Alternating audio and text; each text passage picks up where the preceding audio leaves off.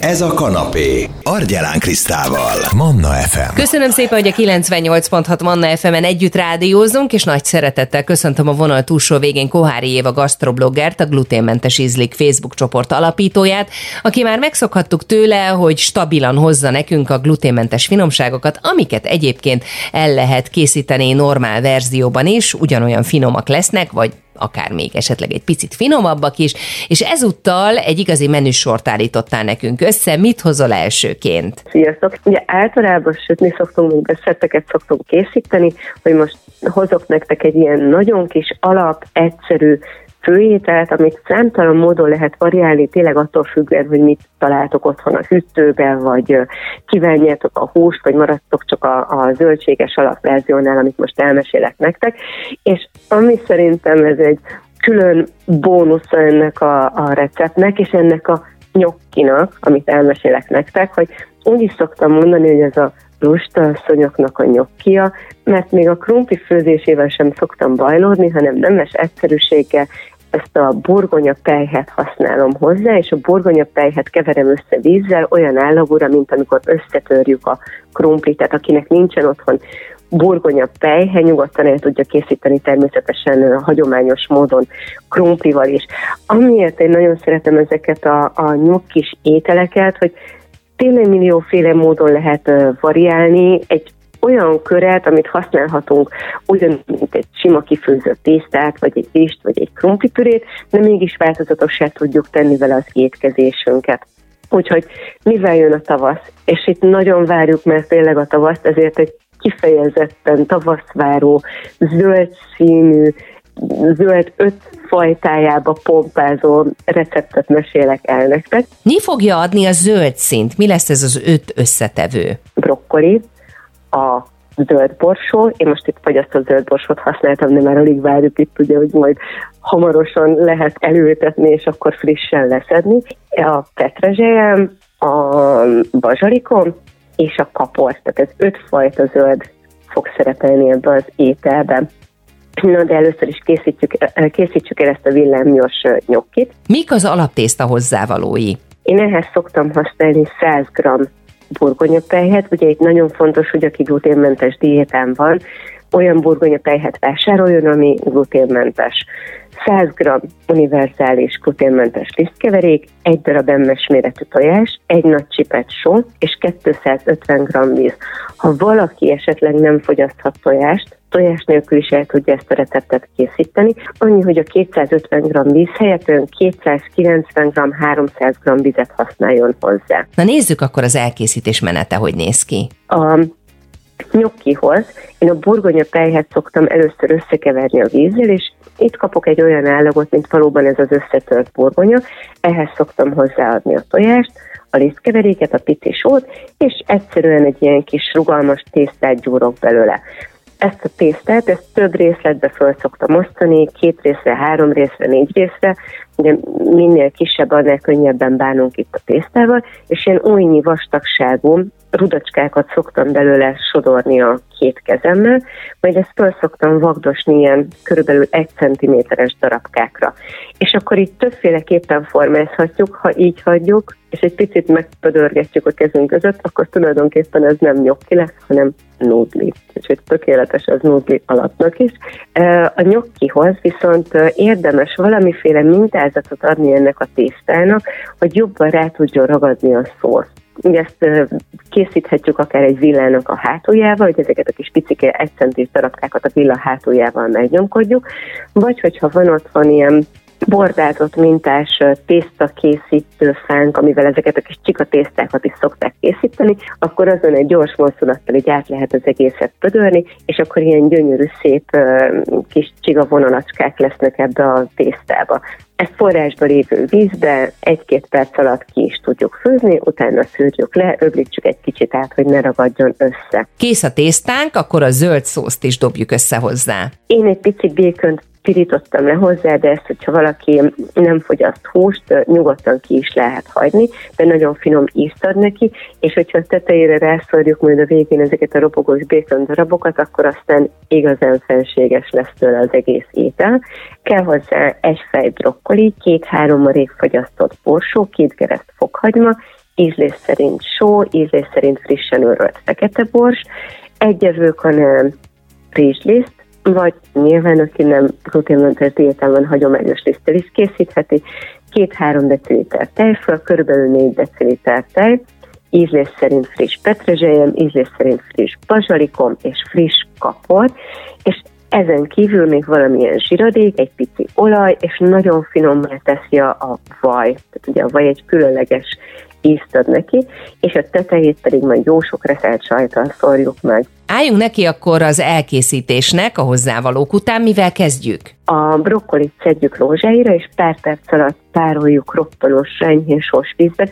Itt tényleg csak egy pár percet hagyjunk neki, hogy olyan szép méregzöld maradjon a brokkoli, és ugye ezt a szint akkor tudjuk igazán megőrizni, hogyha a főzés után rögtön eltesszük a brokkolit jó hideg, jéghideg vízbe. A békönt vágjuk vékony csíkokra, kevés olajja, pirítsuk ropogósra, majd szedjük ki a serpenyőből. Hogyha egy túl sok zsiradékunk maradt a serpenyőbe, akkor meljünk belőle ki egy kicsit, és ezt tegyük félre a nyokkinak a lesütögetéséhez. Az úzott fokhagynát szottassuk meg az olajban, dobjuk mellé a fagyasztott borsót, sütögessük egy perc-percig, majd keverjük ehhez hozzá a brokkolit, és akkor így együtt ezt a brokkolit és a borsót még pirongassuk tovább két-három percet. Utána egy nekem serpenyőt használunk, ezeket a zöldségeket egy picit húzzuk félre, oda egy kicsit a helyükre locsoljunk még egy pici olajat, vagy tegyünk oda egy darabka vajat, és amikor ez a vaj felolvad, akkor szórjuk le a rizslisztet, és pirítsuk nagyon halvány aranybarnára, tehát éppen csak egy kicsit kapassuk meg, öntsük fel tejszínnel, tejjel, és rotyogtassuk alaposan össze. És tulajdonképpen ezek a, ugye a borsó és a brokkoli így egy jó kis tejszínes mártásba fog nekünk úszni. Ezt szórjuk meg a felaprított fűszernövényeket, tehát a petezselyemmel, a bazsalikommal és a kaporral. A lecsepegtetett nyokkinkat a békönnek a zsírjába és kevés vajon pirítsuk le, ezt tegyük egy tűzállótálnak az aljába, és öntsük a tetejére ezt a zöldséges mártást, majd jó vastagon szórjuk meg reszelt sajtal, és 180 fokra előmelegített sütőben süssük egész addig, még ez a sajt ilyen kis ropogós lesz a tetején aztán mehet rá a békön, és már fogyaszthatjuk is. Milyen desszertet hozol nekünk Éva nyokki után? Hát én most egy citromos kuglófal készültem nektek, aminek igazából egy kis története is van, egy kis személyes vonatkozása, és azért is gondoltam már erre a citromos kuglófra, mert azért itt lassan közeledik a húsvét, és szerintem a húsvéti asztalon is kifejezetten jól tud mutatni egy ö, csodálatos kuglóf. Mikor ettél te ilyet először? Igazából ez az én személyes gyerekkori nagy kedvencem.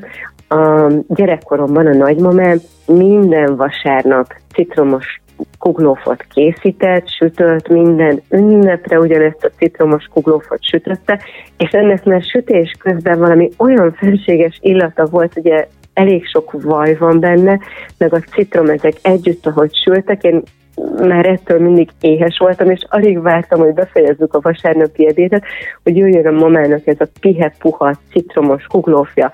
És hát rettenetesen sok éven kerestem én a megfelelő citromos kuglófot, hogy mindig próbáltam elérni azt az ízt, azt az állagot, azt a tökéletességet, amit a nagymamám prezentált nekünk gyerekkorunkban, de sajnos ez a recept, ez, hát nem találtuk meg, ugye nagyon-nagyon-nagyon sok évvel ezelőtt mentem el a nagymamám, és, és, és nem találtuk meg a receptjét.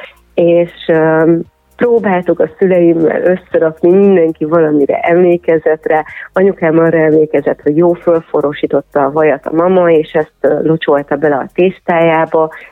Aztán apukám arra emlékezett, hogy ezt elég sokáig kellett keverni, millió, tényleg millió, millió, millió receptet kipróbáltam, de valahogy sose sikerült ugyanúgy.